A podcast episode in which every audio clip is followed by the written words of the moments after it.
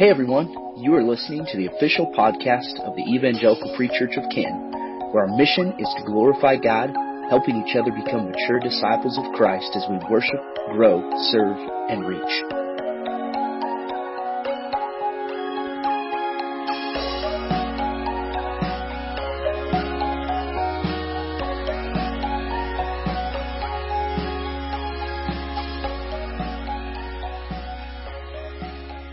Right, everyone, get a copy of God's Word and turn with me this morning to Matthew chapter 14. Matthew chapter 14. And uh, wherever you are, uh, make sure that you have a copy of God's Word on your own, whether that's your phone, your computer, or your hard copy of the Bible. Open up with me. And some of you may ask, well, what's so important about that? You're opening your Bible. Well, as part of this, even though we're quarantined, even though we're in different places, even though you get to listen to this from the comfort of wherever you're at right now, uh, it's so important that we don't get in this pattern or this habit of simply turning on someone else opening up the Bible and not doing it ourselves. And in fact, I would challenge you and encourage you read scripture leading up to Sunday during the week. And if you're wondering, well, how are we supposed to know what that's going to be on or what we should read? And by Tuesday or Wednesday each week, if you go to our Facebook page, uh, you go uh, you go online, you'll see specifically uh, an outline of this week's message and scripture passages and discussion questions that you can review and go over, read the text ahead of time. This is all meant for you to get the practice of preparing, studying, reading God's Word because at the end of the day, my goal, my desire is that you would be equipped to do this on your own. That me sitting up here would not be a replacement for you opening the Bible for yourself and reading it, but that it would be a motivation for you to dig deeper and go further. Because realistically, the amount of time that we have together, opening God's Word together, is minute in comparison to the time we should be spending in the Bible on our own, feeding off of those truths and growing together in that. So, I encourage you to do that right now. Get your Bibles, Matthew chapter 14. Uh, while you're turning there, uh, you notice I got props today, and I'm really excited about that. But I want to start by trying to give you a visual and challenge some of your thinking before we jump into the text of Scripture. Uh, if you're anything like me, I, I remember visuals so much better than I remember most of the words that are spoken. And so, in recognition of that, I want to give you some visuals. And so, I've got several different types of looking devices here. And the first one I'll highlight is I've got I've got a pair of binoculars. And binoculars are great for seeing far away if you've got something that's far out there, maybe you can see the shape or figure of something, or maybe you're just scanning and looking across a long distance, seeing what you can see. And so these are helpful, and you get different sizes of them. You can get ones that see so far away that there's no way your naked eye is going to be able to make out what is there. And so you might grab these if you if you have a curiosity about what's what's out there. And what I want these to represent this morning is looking at what's to come. What what is far out, what is a ways out that I can't see just sitting here right now. What what is yet to come. I want you to consider those representing that. Now, if you're a detail oriented person, and maybe you're less concerned with far out and more concerned about, well, how far out is something, then you might get something like this. And uh, this is a rangefinder and is used to identify exactly how far away is something. And uh, some of you may be going, that would be really nice to have practically right now if I could know how much longer I'm going to be stuck in my house or unable to go to work or whatever it might be. You may be wishing, I really would love to have a life gauge rangefinder to determine how far out this is. So imagine that representing that. Now, the next thing that I've got is I've got a magnifying glass. And you can see uh, this presently would be used for me to bring into larger view or more focus something that's already here. Something right now that I see, but I want to see better. I want to uh, understand better. I want to understand or see the fine tuned details of what's going on right now, what's happening. Um, this would be what I'd encourage you to use or understand if you feel like you don't have a great knowledge of Scripture. Well, in that case, we need to take a proverbial magnifying glass to understanding what are the details here that I'm missing, or what do I need to understand more? What what needs to take place in order for me to grow beyond where I am? So we have that. Now the last thing I have is I have this mirror. I have this mirror here, and a mirror we're going to use primarily to take a look at our, ourselves. And many of us will wake up in the morning, and one of the first things you do is you're, you're going to look in the mirror and you're going to see what do I need to change? What do I need to do to get ready for the day? But we could also identify the functionality of a mirror being used to see what's behind us, what's in the past, what's maybe tracking with us that we didn't recognize before, or we didn't take time to really look and see. Or maybe we try to use a mirror to identify things in the past or focus on things in the past instead of living in the present. So a mirror can really have multiple applications in that sense. Now, all of these ultimately are used for one primary purpose. They're used for the purpose of focusing our eyes, our attention on something in a way that we can't just on our own. Focusing our attention on something that maybe we don't see fully or don't understand the full depth of and so we use a tool like this. And I want to expound upon that concept this morning as we look at Matthew 14. But more specifically, if you get nothing else out of this morning, I want you to grasp this main idea. This main idea. So focus in on this, wrestle with this, be challenged by this. And that main idea is simply this when the waves grow and the winds blow, fix your eyes on Jesus. Fix your eyes on Jesus. Now, wherever you're at right now, I want you as a family or as a couple or as an individual to say that last phrase, fix your eyes on Jesus. I'm going to count to three. I want you to repeat that so that we're partnering in this and we're grasping this, okay? So one, two, three. All right. So as we continue into this, I want to give you a little bit of background leading up to what we're going to read in Matthew chapter 14. And we're ultimately going to start in verse 22 and walk all the way through verse 33. But understanding what's happening right before this is crucial to us grasping the entirety of what's taking place. And so if you go back to the beginning of chapter 14, you see a story about uh, Herod and John the Baptist. Now, that name may sound familiar, but I want to encourage you if you don't know who John the Baptist is, then jot down in your notebook or in your margins of your Bible, jot down John chapter 1. And after this is all done, go and read about John the Baptist because there's familial ties to Jesus here, but there's also ties to Jesus' ministry, specifically that John the Baptist was really a forerunner to pave the way for all that Jesus was going to preach and talk about. And so in this first part of Matthew 14, it actually portrays how John the Baptist ends up dying. He's actually beheaded by Herod. And so at, at the end of that section of identifying John the Baptist's death, we actually see in verse 13 of Matthew 14 that Jesus has just heard about this. And when he heard about this, he withdrew to a place that was for the purpose of, of really being alone, being by himself, away from the crowds of people, away from the hustle and bustle of ministry that had been going on. And so Jesus gets to this place, but Jesus is a popular guy at this point. He's well into his ministry. People have seen the miraculous works he's done. They've seen all that's transpired. And so people are eager to follow after Jesus because, man, when this guy's around, stuff happens. Stuff happens. And so even though Jesus withdrew by boat, he gets to this place and all these crowds of people come on foot and gather once again. And we see in the text of Matthew 14 that Jesus has compassion on these people. And so he begins doing ministry as he has been prone to do up to this point. He begins healing people, and they, they do this until evening. And what we can gather from this narrative is that they do this really until the point where people were hungry. It was time for people to eat.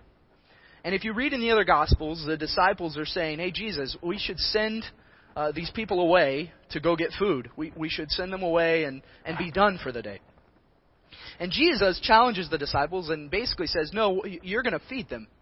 And so they have this dialogue and they're going, man, even 200 denarii worth of food is not going to make a dent in the amount of people that are here. And so then what transpires is ultimately uh, the narrative that many people have heard before, where Jesus feeds thousands of people with the loaves and the fish. And this miracle happens, and they collect all this food at the end. And just a little side note for you, many people identify this story, and even your Bible in the in the chapter heading may say Jesus feeds the 5000. But if you look at verse 21, it actually states that those who were about 5,000 was actually just the men, besides women and children. So there was way more than 5,000 people here. We actually don't know the vastness of the amount of people, which just emphasizes even more the miracle that's taken place at this time.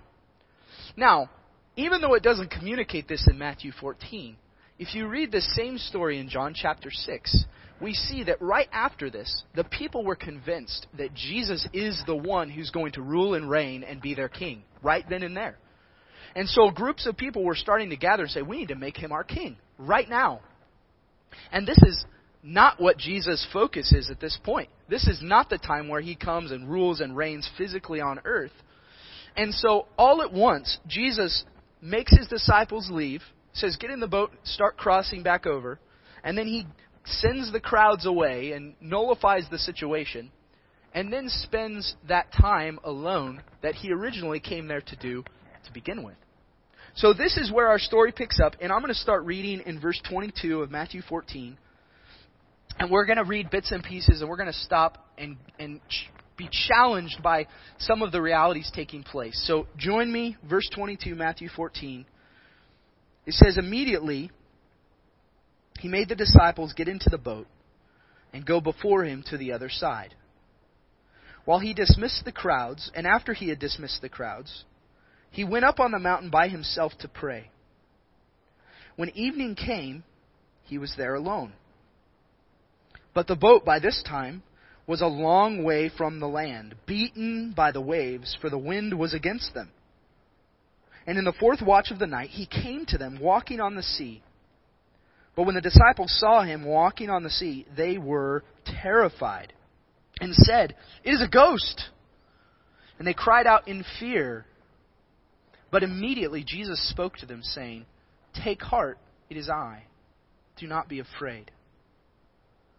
And Peter answered him, Lord, if it is you, command me to come to you on the water. He said, Come. So Peter got out of the boat and walked on the water and came to Jesus. But when he saw the wind, he was afraid. And beginning to sink, he cried out, Lord, save me. Father, as we evaluate this text and consider its implications in our current situation, our own life, I pray that you would help us to see where we're fixing our own eyes right now, but more importantly, that you would help us to fix our eyes on Jesus, to focus our attention on the things above, not the things on earth. Lord, that you may be glorified. Teach us today. In Jesus' name we pray. Amen. now, this is crazy what's taking place. Jesus sends his disciples away. They begin traveling across the Sea of Galilee, and all of a sudden, the wind picks up, the waves are crashing, the wind's against them. So you can imagine these guys in the boat, struggling against the, the seas, struggling to get across. And it says that it's actually in the fourth watch of the night that Jesus comes to them walking on the water. Now, the fourth watch, some of you may have a subtitle in your Bible that communicates this to you. But the fourth watch is really between 3 a.m. and 6 a.m. in the morning. So this is late. We're talking it is not daylight. It is not somehow in the middle of the day where you can see a ways out. We're talking in the middle of the night, crashing against the waves, wind is blowing, beating against them. This is this is a crazy event that's happening. So Jesus comes walking. They're rightfully scared at the sight of this man walking on the water, as any of us would be in the same scenario. And then we see this communication go back and forth between between the disciples and Jesus himself. And Peter gets up the gumption and he says, Jesus, if it's really you, ask me to come to you. And so Jesus does. Peter steps out, walks on the water, and then you see probably one of the most focused on elements in this narrative. Peter starts to sink. Now, if you look at the text as to why that happened, we see in verse 30 of Matthew 14 that when he saw the wind, he was afraid, and beginning to sink, he cried out. And so the point I want to make out of this in seeing Peter's response is something that's applicable to all of us, and that is our confidence shifts based on where our eyes are fixed. Our confidence shifts based on where our eyes are fixed. And this is true not just in this narrative, but we could identify this truth in our own day to day lives. We could identify that, man, when things are going well and I don't have other stuff to distract me, I can live a pretty focused life on Christ. I read my Bible, I pray, I give praise to Him, I thank Him for what I have. But then, when the wind picks up and the waves get big, my focus often tends to turn to the waves and the wind. It tends to go the direction of, whoa, look at, look at this. Oh man, this is scary. Oh, oh my goodness, how am I supposed to respond to this? and Peter experiences the same thing. Where as soon as he took his eyes off of Jesus and began focusing on the waves and the wind, that's when he started to sink. And so there's application here, even thinking through what causes my confidence to shift. Right now in this scenario, what causes my focus to shift, my eyes to shift, everything about what I'm doing to shift away from Jesus, away from the truth of who God is, to anything and everything else around me. Because when my what my confidence shifts based on where my eyes are fixed. And so if I'm lacking confidence today, if you're lacking confidence today in the current scenario, challenge yourself to ask that question Where are my eyes focused right now? What tool am I using right now? Now, as we go on in this narrative, we're going to pick up in verse 30 and go on to through verse 31. It says, But when he saw the wind, he was afraid, and beginning to sink, he cried out, Lord, save me. And Jesus immediately reached out his hand and took hold of him, saying to him, O you of little faith, why did you doubt? Now, this brings about the second truth that I want you to wrestle with, and that's when we find ourselves sinking, cry out to Jesus. When we find ourselves sinking, cry out to Jesus. Now, I specifically put the word when in there because I'm convinced that every one of us, if we haven't already experienced this, are going to go through a season where we feel like we're sinking where we feel like we are drowning, we have become so focused on everything around us, my to do list, all that needs to transpire, all that needs to take place, that my eyes are definitely not fixed on Jesus, and my confidence, therefore, is not in Christ. I am living as if my confidence is in my own ability to deal with life. And so, no matter when you find yourself in that place, what this reveals is you need to cry out to cry out to Jesus. And Peter does this. Peter does this right away. Jesus, save me. Save me, Jesus. How often is that our initial response? Now, you could argue with me and say, well, Pastor Matt, Peter is literally drowning. And I would say to you, have not you experienced the season where you felt like you were literally drowning? Even in a, a mental sense, an emotional sense, a relational sense. I know I have.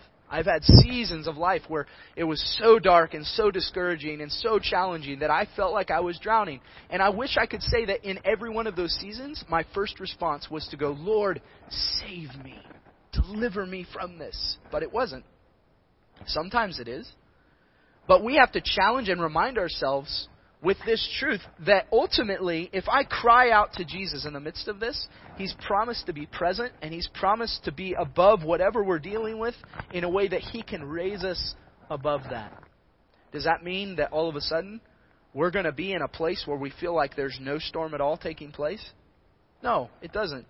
Just because Jesus has the ability to raise us above what is happening and give us a confidence that's ultimately rooted in Him doesn't mean that all of a sudden the storms are just going to stop for you. It's not promised that that's going to take place. But when we find ourselves sinking, cry out to Jesus. There's so much application there. That in and of itself could be the challenge for you today that you just need to focus on is crying out to Jesus.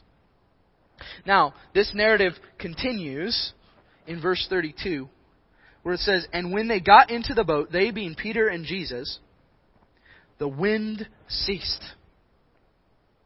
And those in the boat worshipped him, saying, Truly you are the Son of God.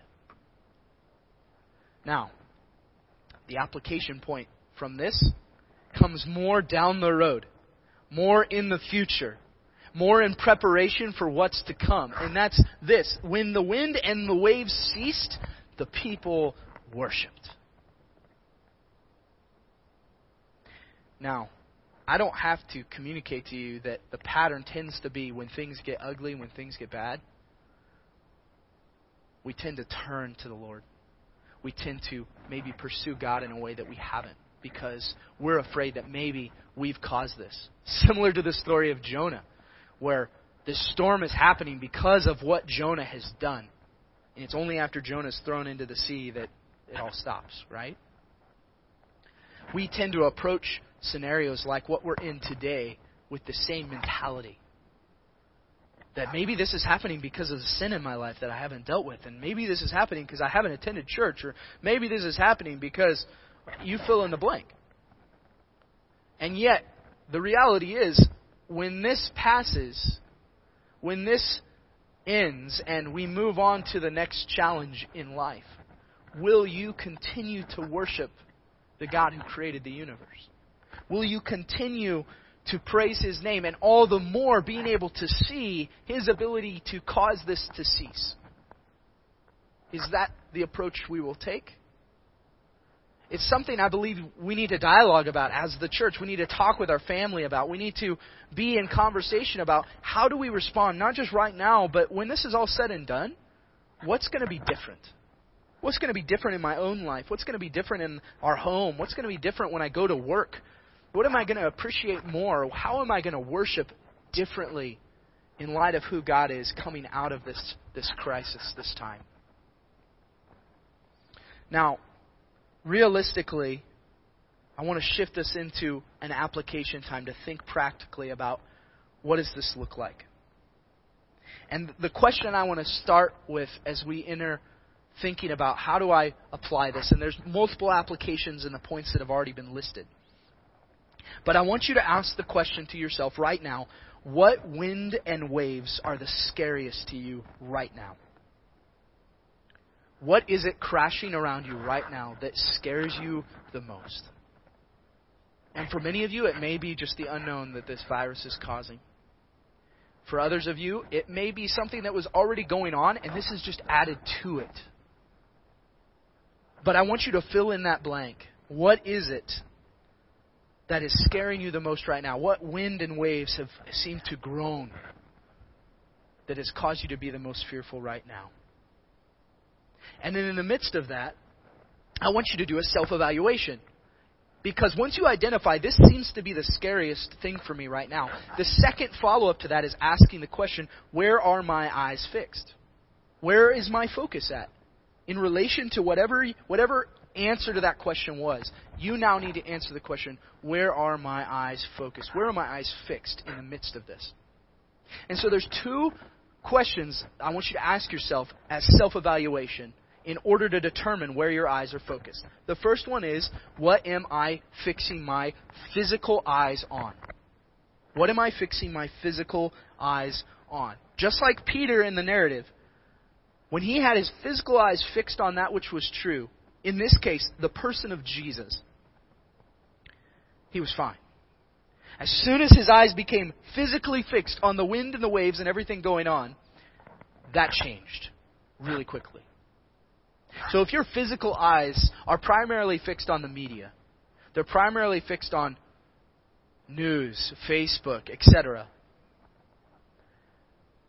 That's what is going to feed into your confidence. So if there's confidence coming through those outlets, man, you're going to feel good. But if there's fear and there is unknown that's communicated through those avenues, that's where your confidence, that's, you're going to follow the same trajectory and the same track, and it will not be consistent, as we have seen time and time and time and time again.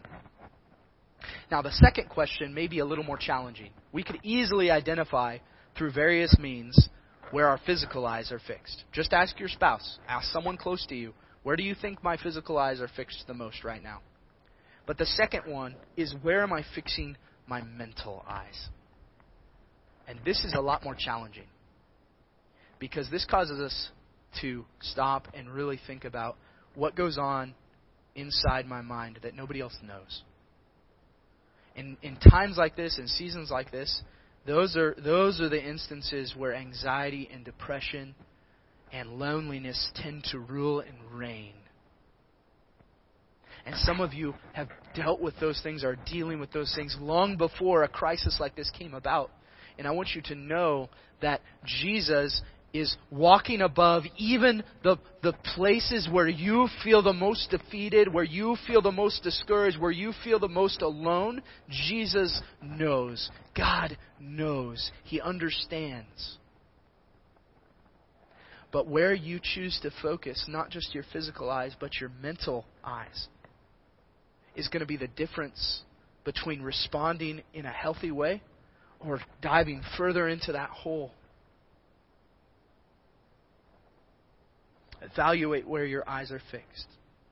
Now, there's a fourth point here. And to, to, understand that, I want to go back to verse 28 and 29 in this narrative because we often miss this. And this is where things get really practical for us as we evaluate where we're at and where our eyes are focused at. But if we go back to 28 and 29, it says, And Peter answered him, Lord, if it is you, command me to come to you on the water. He said, Come. So Peter got out of the boat and walked on the water and came to Jesus. This is the thing I want you to wrestle with the most. With your eyes fixed on Jesus, get out of the boat. Peter, in this scenario, literally gets out of the boat and walks on water towards Jesus. Think about for a minute the faith it took to do that. With all that had been going on, they've been fighting these waves for hours. They're miles into the sea, and all of a sudden, Jesus is there. Peter says, If it's really you, ask me to come to you. Now, he didn't say he was going to, but Jesus says, Come. And Peter gets out of the boat. Talk about stepping out of your comfort zone. Literally everything that would make you comfortable in the middle of their situation, he steps out of. Why? Because his eyes were so focused on Jesus that for a moment, none of that mattered. And so I want to challenge you when you determine where your eyes are fixed and you come up with an idea or a game plan to say, I have got to root myself into truth. I've got to focus my attention on Christ. And maybe that's where you start. Maybe this is the first time you're hearing this and you're going, How do I even begin to fix my eyes on Jesus? And I'm going to tell you the first thing, the first step to fixing your eyes on Christ is to decide whether or not you believe who He said He is who he revealed himself to be as the way, the truth, and the life, that no one comes to the Father but through him. Do you believe that? Do you believe that Jesus died for you and rose again that you could have the hope and promise of eternity that's not rooted here because Jesus is not bound by these earthly entities, including death? And if you believe that Jesus came to earth, that he died again, that he rose to prove that he had power over death, and that he's coming again to redeem the world. If you believe that, that's the first step in fixing your eyes on Jesus. The next step is to understand further who he is and what he has called us to as the church. Those in Christ, those who believe in the name of Jesus to be saved, you are the church. It is not this building that I'm sitting in. It is not the structures that you go to once a week. It is you. Christ, God's Spirit dwells in you. You are the church. And so, what would it look like when we have our eyes focused on Jesus for us to get out of the boat? And here's what I want to challenge you with I want to challenge you today to come up with a family plan. We don't know how bad this crisis is going to get. If it goes the direction that many are saying it will, we could experience unprecedented amount of grief, pain, need for resources. And we've already encountered a season where we've had to pause, put things on hold, and shift our focus, shift our methods. But we can't stay there, church. We can't stay in this state of wondering, oh, how long are we going to be on pause? We're not on pause. Life is still moving forward. People still need to hear the gospel. Our community has needs that need met right now. And so I want you to consider with your family today, in a step to say, not only are we going to seek to fix our eyes on Jesus, but we want to get out of the boat. I want you to ask these questions. What, what will need done? If this continues to grow and get as bad as they think it will in the next couple of weeks, that's how long they're saying it could be. What will need done? Who will need food? Who will need resources? Think outside of just your own selves. Think outside of your own family. Think beyond that to the community around. Think of people who are at risk in the midst of this, who don't have transportation, who don't have the ability to get to the store, who don't have family members who live close, or who are able to take care of those needs for them. What will need done? Secondly, what can we do? And by we, I'm talking about you in the midst of your families. What can we do? Have this conversation. What, what can we do practically? Logically, should we even leave our house? If you're in an at risk category, you should be cautious. And the answer to that question, what can we do, will be different than someone else down the street. The third question is, how will we do it? If we can identify what needs done and what we can do, the follow up to that is how, how will we go about accomplishing that? How will we do it?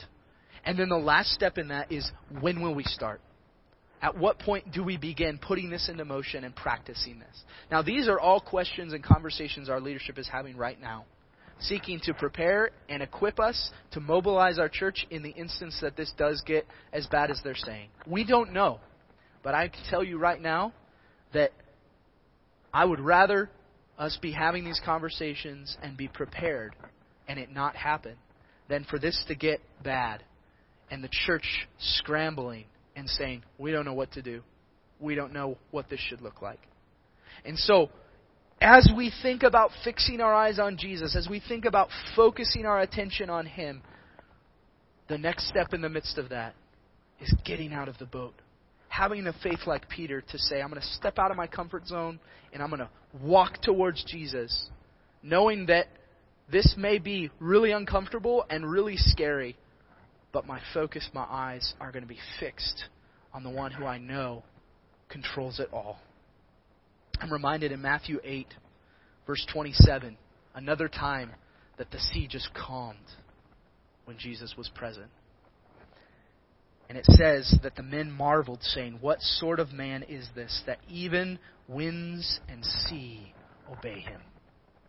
Our God is more powerful than any manner of wind and waves that we're going to encounter whether that be today or in the future.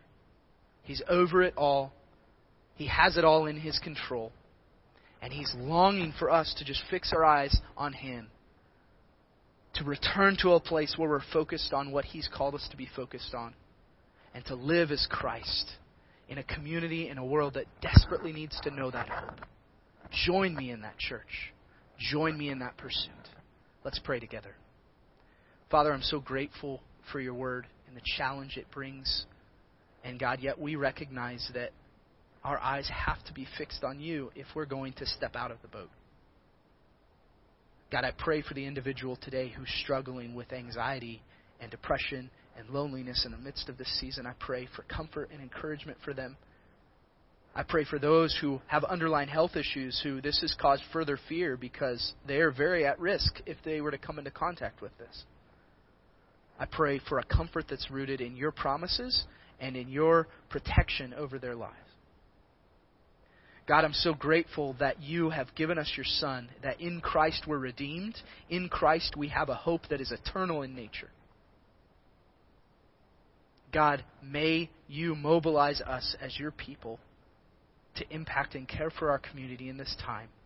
That we would be confident stepping out into the wind and the waves around us, walking towards Jesus, and pointing others back to Him in the midst of this time. We commit all of this into your hands. Pray that you would grow us to be more like your Son. And it's in His name we pray.